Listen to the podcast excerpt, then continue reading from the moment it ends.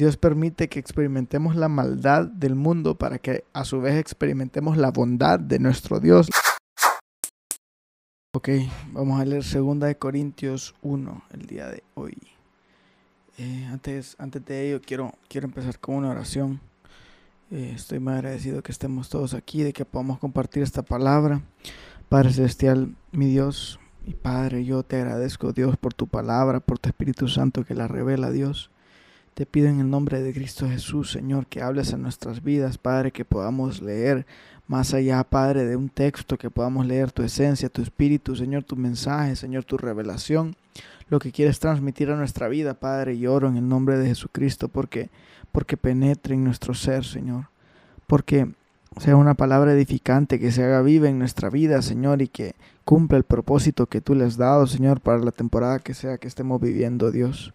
Oro porque nos edifique, Padre, porque sirva de aliento, Padre, para aquel que esté cansado, Señor, y, de llanza para aquel que esté perdido, en el nombre de Jesús. Amén y amén. Espérenme, a ver si puse en esta silla. Ahí estamos. Sorry. Okay. Pablo explica sus acciones. Pablo, apóstol de Jesucristo por la voluntad de Dios, y el hermano Timoteo a la iglesia de Dios que está en Corinto con todos los santos que están en toda Acaya. Dice, gracia y paz a vosotros, de Dios nuestro Padre y del Señor Jesucristo, Dios de toda consolación. Bendito sea el Dios de nuestro Señor Jesucristo.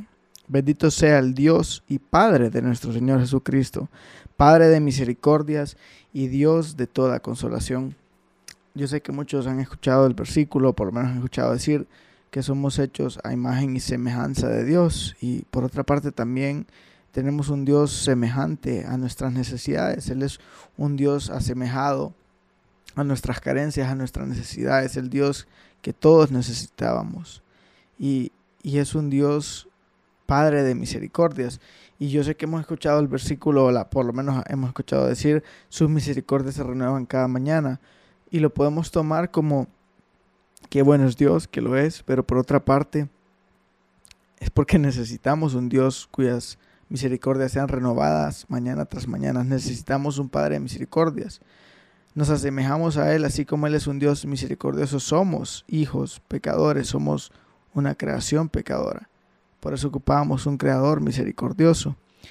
Sí, obviamente contemplar, adorar, admirar, y dar gloria por sus misericordias, pero darnos cuenta de esa parte, que necesitábamos un Dios asemejado a ello, porque si, si se renuevan sus misericordias cada mañana, es porque a diario necesitaremos de su perdón, porque somos pecadores.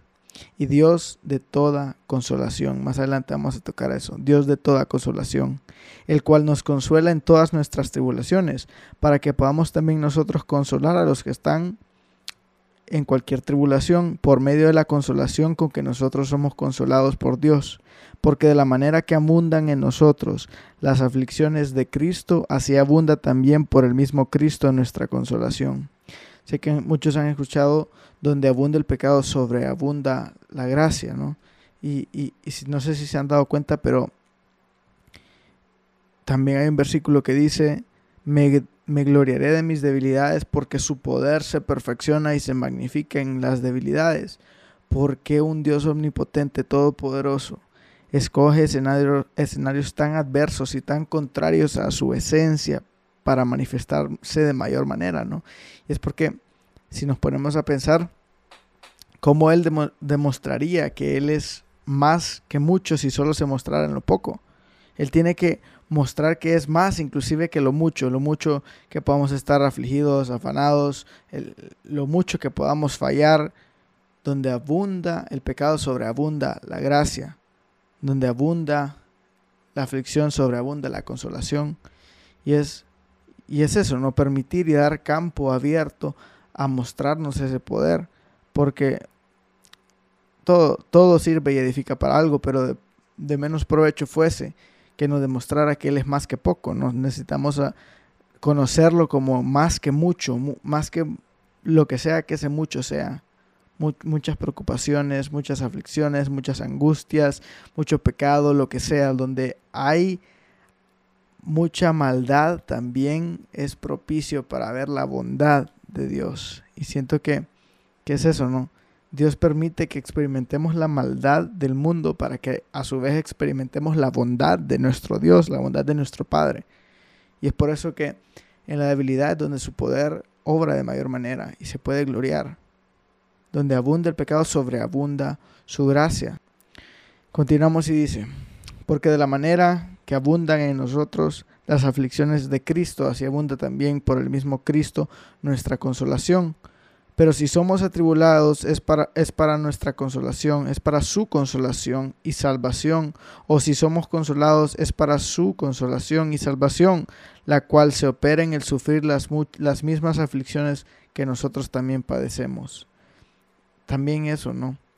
Conocer a Dios en toda su esencia y, y en esta vida y en la venidera, no, no, no he vivido la venidera, pero en esta vida estamos llamados a conocer a Dios de manera integral, conocerlo por todo lo que es, todo lo que puede hacer, quién es. Y sé que muchas veces me han escuchado tal vez decir esto, pero ¿cómo yo conocería a un Dios consolador si no estoy desolado? ¿Cómo yo sería consolado por su poder y su gracia, su amor, si no me siento desolado en algún momento? Entonces, padecemos y compartimos estas aflicciones, estas desolaciones para conocerlo como el consolador. Cada desolación, el propósito último es la consolación del Padre y, despojarnos de toda autosuficiencia, ¿no? Porque para conocerlo como ese Salvador, es bonito conocerlo como Señor, ¿no? A la, a la obediencia, cuando yo someto mi, mi libre albedrío al señorío de alguien, pero también para conocerlo como el Salvador voy a necesitar que me salve de algo. Y ese algo pueden ser aflicciones, puede ser desolación, y el Padre de toda consolación no podría ser llamado Padre de toda consolación si no hubiera quien consolar, si no hubiera desolación. La desolación es un campo, un campo propicio para la consolación y es un campo propicio para que Él se gloríe y se magnifique. Son esos escenarios de debilidad, esos escenarios de pecado, esos escenarios de, donde abunda la maldad, donde sobreabunda la bondad de Dios y necesitamos atravesarlos para conocer la totalidad de nuestro Creador, para depender totalmente de Él y para despojarnos tal vez de todo, de todo, de todo apego a, cualquier cosa terrenal o que, o que salga de lo que, de lo que es su esencia, ¿no? Que podría en algún momento sustituirlo en nuestro corazón. Y nuestra esperanza respecto de ustedes es firmes, pues sabemos que así como son compañeros en las aflicciones, también lo son en la consolación porque hermanos no queremos que ignoren acerca de nuestra tribulación que nos sobrevino en Asia, pues fuimos abrumados de sobremanera, más allá de nuestras fuerzas, de tal modo que aún perdimos la esperanza de conservar la vida. Pero tuvimos en nosotros mismos sentencia de muerte, para que no confiásemos en nosotros mismos, sino en Dios que resucita a los muertos.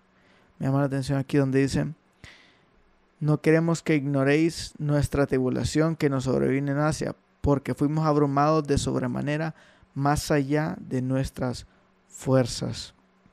Creo que hasta que no vivimos un escenario de imposibilidad, hasta que no llegamos al límite de nuestras capacidades y fuerzas, no llegamos a genuina, pura y netamente depender y confiar totalmente en Dios. Porque cuando existe la pequeña duda o, el pequeño espacio a la posibilidad de que algo pudiésemos haber hecho al respecto o de que algo en algo influimos al respecto o que algo influyó en algo al respecto en nuestras vidas. Creo que por nuestra tendencia, ¿no? a la incredulidad, nuestra tendencia carnal, desviaríamos, malversaríamos o quitaríamos la gloria que la merece. Y es hasta ese momento en cual llegamos al límite de nuestras capacidades, al límite de nuestras fuerzas. Yo creo que Dios permite esos momentos. Llevarnos al límite de nosotros mismos para darnos cuenta de que no es en nuestra capacidad ni fuerza. Y en el límite de nuestra fuerza creo yo que es donde empieza nuestra fe. Cuando nuestra fe, cuando nuestra fuerza termina, nuestra fe comienza porque fe es, tener la certeza de lo, que, de lo que se espera, la convicción de lo que no se ve, o no sé si al revés, pero ¿Cómo yo podría tener certeza de lo que no se ve o estar convencido de lo que no veo si puedo ver tal vez alguna posibilidad? Porque todavía hay fuerzas, porque todavía hay capacidad. Ahí tal vez no hay una fe genuina y pura, una dependencia totalmente. Y yo sé que Dios a través de la historia lo que ha buscado es una humanidad que dependa de su juicio, que dependa de su criterio, que dependa de su sabiduría, que dependa de su amor, de su misericordia y de su gracia y tristemente muchas veces desviamos esa dependencia hacia nuestras fuerzas y capacidades y llegamos tal vez a pensar que podemos hacer algo al respecto. Y es hasta ese momento en el cual Dios nos lleva al límite de nuestras fuerzas, aún teniendo la adversidad de frente. Puede ser adversidad, puede ser algún reto, puede ser alguna delegación, lo que sea. Pero esa sigue ahí, tal vez nuestras fuerzas han acabado y aún así salimos avante. Y es porque tal vez tenemos que aceptar la revelación y, hacerla viva en nuestra vida de que es en el Espíritu de Dios, no es en nuestra fuerza terrenal. Es depender de su sabiduría, de su criterio, es depender de lo que Él puede hacer y no, no de lo que yo puedo llegar a hacer. Creo yo que cuando llegamos al límite de nuestras fuerzas es cuando genuinamente empezamos a confiar plenamente en Dios. Cuando llegamos al límite de nuestras fuerzas llegamos también al comienzo de nuestra fe, pura y genuina.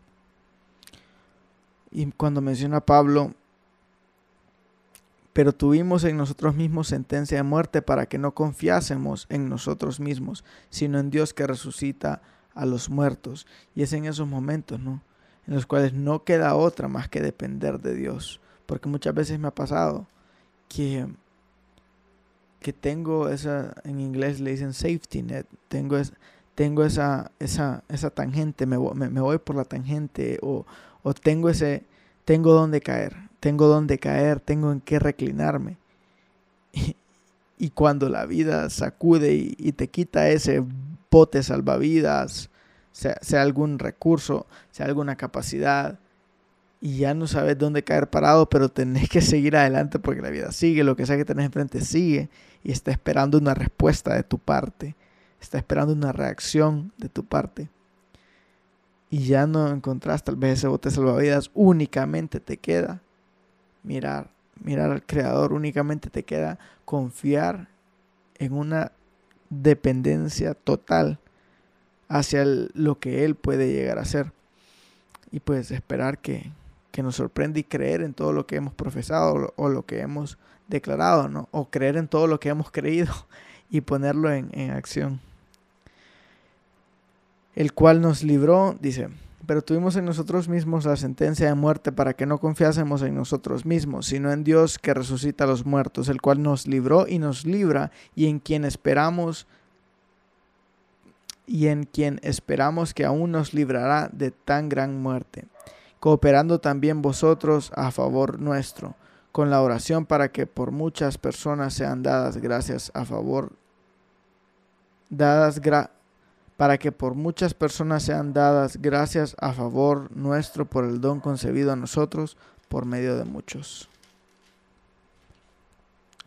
Porque nuestra gloria es esta, el testimonio de nuestra conciencia, que con sencillez y sinceridad de Dios, no con sabiduría humana, sino con la gracia de Dios, nos hemos conducido en el mundo y mucho más con vosotros.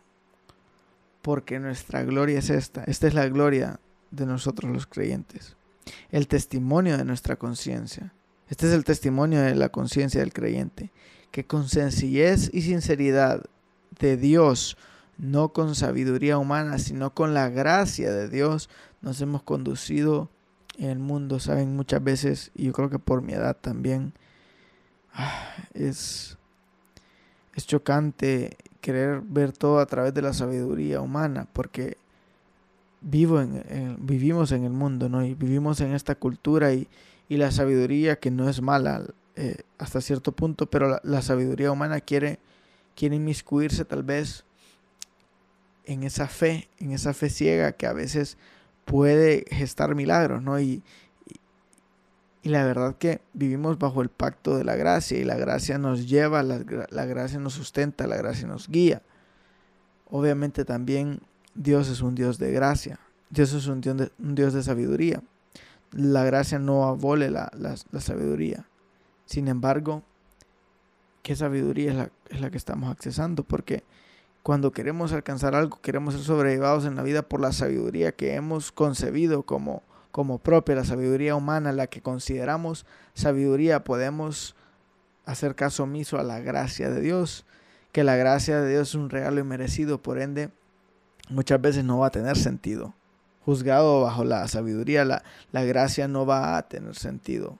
¿Qué sentido tiene que un hombre bueno, y tal vez el único, y el único que hace lo que es justo y correcto, pague el precio de aquel que decidió hacer todo lo contrario. No, y, y no estoy hablando de uno pagar por uno, uno pagar por muchos, por todos, por los antepasados, los presentes y los que habían de venir, y recibir esa desolación. ¿Qué sabiduría me puede justificar la gracia? ¿Qué sabiduría humana me puede justificar el regalo inmerecido de la gracia? No hay ninguna. Y ese es el testimonio que damos, ese, ese es, esa es nuestra gloria. Los que vivimos bajo este nuevo pacto es que vivimos bajo esa gracia que nos sobrelleva. Dice la palabra, la gracia de Dios. Nos hemos conducido en este mundo por la gracia de Dios, porque muchas veces si fuera por la sabiduría humana, yo no merezco nada de lo que tengo y no que tenga mucho. Pero simple y sencillamente no sería merecedor de la vida eterna, que creo que es el, mayor regalo que se me ha sido dado. Pero también en este mundo, la gracia y el, favor, el favor de Dios han estado presentes en nuestras vidas, en la mía y yo sé que en la de muchos y bajo sabiduría humana no hay justificación en el cual por qué experimentamos las bondades que hemos experimentado. Y es porque en este mundo somos conducidos por la gracia ahora que somos hijos de Dios. Y la gracia está sujeta a la sabiduría divina, a la sabiduría de un Dios omnisciente que tiene un panorama completo y perplejo. Y muchas veces la sabiduría humana es unidimensional, ¿verdad? Solo solo tenemos tal vez una dimensión o, una, una, perspectiva limitada de lo que estamos experimentando. Sin, sin embargo, a través de la gracia podemos experimentar la sabiduría divina. Gracias Señor. Porque no os escribo otras cosas de las que leéis o también entendéis, y espero que hasta el fin las entenderéis, como también en parte habéis entendido que somos vuestra Perdón, voy a volver a leer. Porque no les escribo, voy a cambiar el lenguaje de os, vosotros, por ustedes, para que entendamos mejor. Porque no les escribo otras cosas de las que leen o también entienden, y espero que hasta el fin entiendan, como también en parte han entendido que somos su gloria, así también ustedes la nuestra, para el día del Señor. Con esta confianza quise primero ir a ustedes para que tuviesen una segunda gracia. Y por ustedes pasar por Macedonia y desde Macedonia venir otra vez a ustedes y ser encaminado por ustedes a Judea. Así que al ponerme esto, usé quizá ligereza. Usé quizá de, de ligereza. O lo que pienso hacer, lo pienso según la carne, para que haya en mí sí y no perdón, voy a volver a leer. Así que al proponerme esto, usé quizás ligereza o lo que pienso hacer lo pienso en la carne para que haya en mí un sí y después un no. Mas como Dios es fiel, nuestra palabra a ustedes no es sí y no, porque el Hijo de Dios, Jesucristo, que entre ustedes ha sido predicado por nosotros, por mí, Silvano y Timoteo, no ha sido sí y no, mas ha sido sí en él porque todas las promesas de Dios son el sí y en él amén. Por medio de nosotros para la gloria de Dios. Qué bonito esto. Porque todas las promesas de Dios son en el sí y en el amén. El amén habla del acuerdo, estamos de acuerdo. Y el sí habla de sí, ¿no? De realizarse. Entonces es un doble positivo. Qué bonito cómo habla esto cuando menciona que las promesas, Jesús no es del sí y del no, las promesas no son del sí y del no, por otra parte no son contradictorias, no son fluctuantes, no son cambiantes, no son un positivo y un negativo. Y después cierra dando un doble positivo. Son en el sí y en el amén. Son en el sí y en el estamos de acuerdo. Así son las promesas de Dios, inmutables, porque esa es la esencia de Dios, inmutable, no cambia. Gracias Señor. Y el que nos confirma con ustedes en Cristo y el que nos ungió es Dios, el cual también nos ha sellado y nos ha dado las arras del Espíritu en nuestros corazones. Mas yo invoco a Dios por testigo sobre mi alma, que por ser indulgente con ustedes no he pasado todavía a Corinto, no que, no que nos enseñoremos de su fe, sino que colaboramos para su gozo, porque la fe, porque en la fe están firmes. Esto pues determiné para conmigo, no ir otra vez a ustedes con tristeza, porque si yo, con, yo los contristo, ¿quién será luego el que me alegre, sino aquel a quien yo contristé? Y esto mismo les escribí para que cuando llegue no tenga tristeza de parte de aquellos de quienes me debería gozar, confiando en ustedes todos, que mi gozo es el de todos ustedes. Porque por la mucha tribulación y angustia del corazón les escribí con muchas lágrimas, no para que fuesen contristados, sino para que supiesen cuán grande es el amor que les tengo aquí Pablo habla, ya hablando en, términos naturales, nosotros como iglesia, como, como hermanos, como, como cuerpo de Cristo, creo que debemos de cuidar mucho esto. Dice Pablo, porque yo los contristo? ¿Cómo puedo llegar a contristar a alguien que en un futuro llegaré a buscar, en quien llegaré a buscar consuelo, ¿no? Y, y muchas veces puede pasar eso. Creo que hay que asegurarnos de si mi energía o mi, o, mi sentimiento va a ser el predominante en la atmósfera, que sea uno positivo. Y si yo sé que tal vez no ando con la mejor actitud o, o no ando tal vez con, los mejores sentimientos, dejar que los demás me pringuen de su bondad, de su amor y de su consuelo, a yo contristarlos tal vez con mi negativismo, porque puede pasar, ¿no? ¿De qué fruto tendrá o de qué provecho será el que yo contriste al hermano que el día de mañana me puede levantar, ¿no?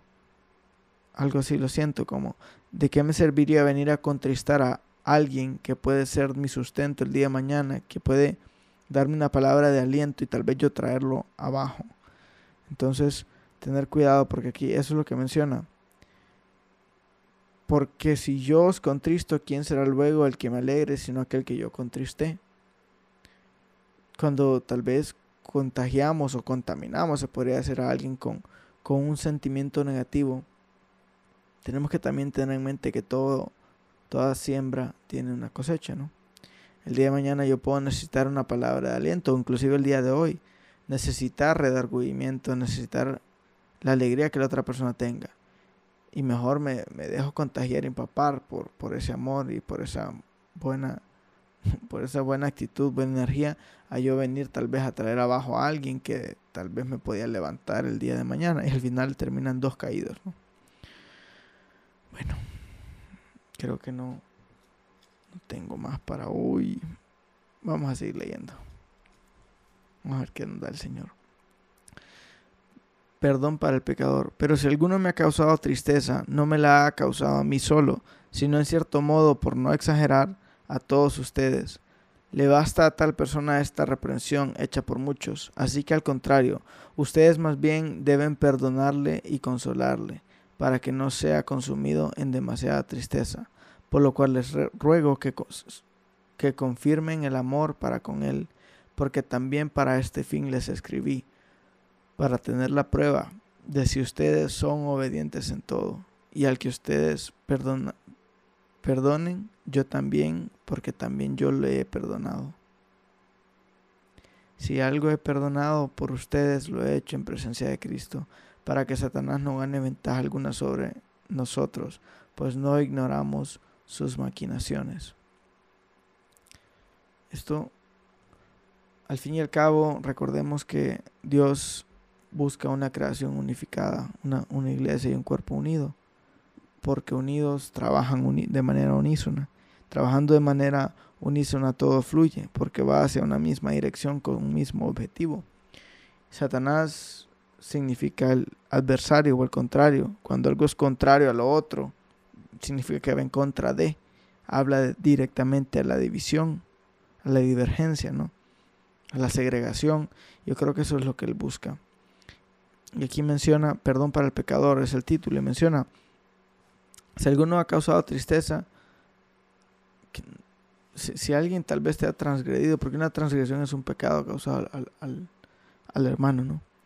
Perdonar y no, no perdonar porque tal vez la persona tenga razón, sino que perdonar por obediencia y amor a Cristo. ¿Por qué por obediencia? Porque nos va a demandar perdonar, pero ¿por qué? ¿Por qué Dios nos demanda perdonar? Para que no hayan relaciones quebrantadas, para que el amor prevalezca. Dios sabe que tal vez tienes la razón. Dios sabe que tal vez la otra persona falló. Sin embargo, al mostrar esa misericordia y ese amor, estamos siendo un reflejo de lo que Jesús muestra hacia nosotros. Cuando yo vengo y opto por mostrar venganza y división, proyecto a Satanás a través de mi vida. Cuando yo vengo y perdono, doy amor a una persona, soy un reflejo de Jesús en la tierra. Proyecto a Jesús.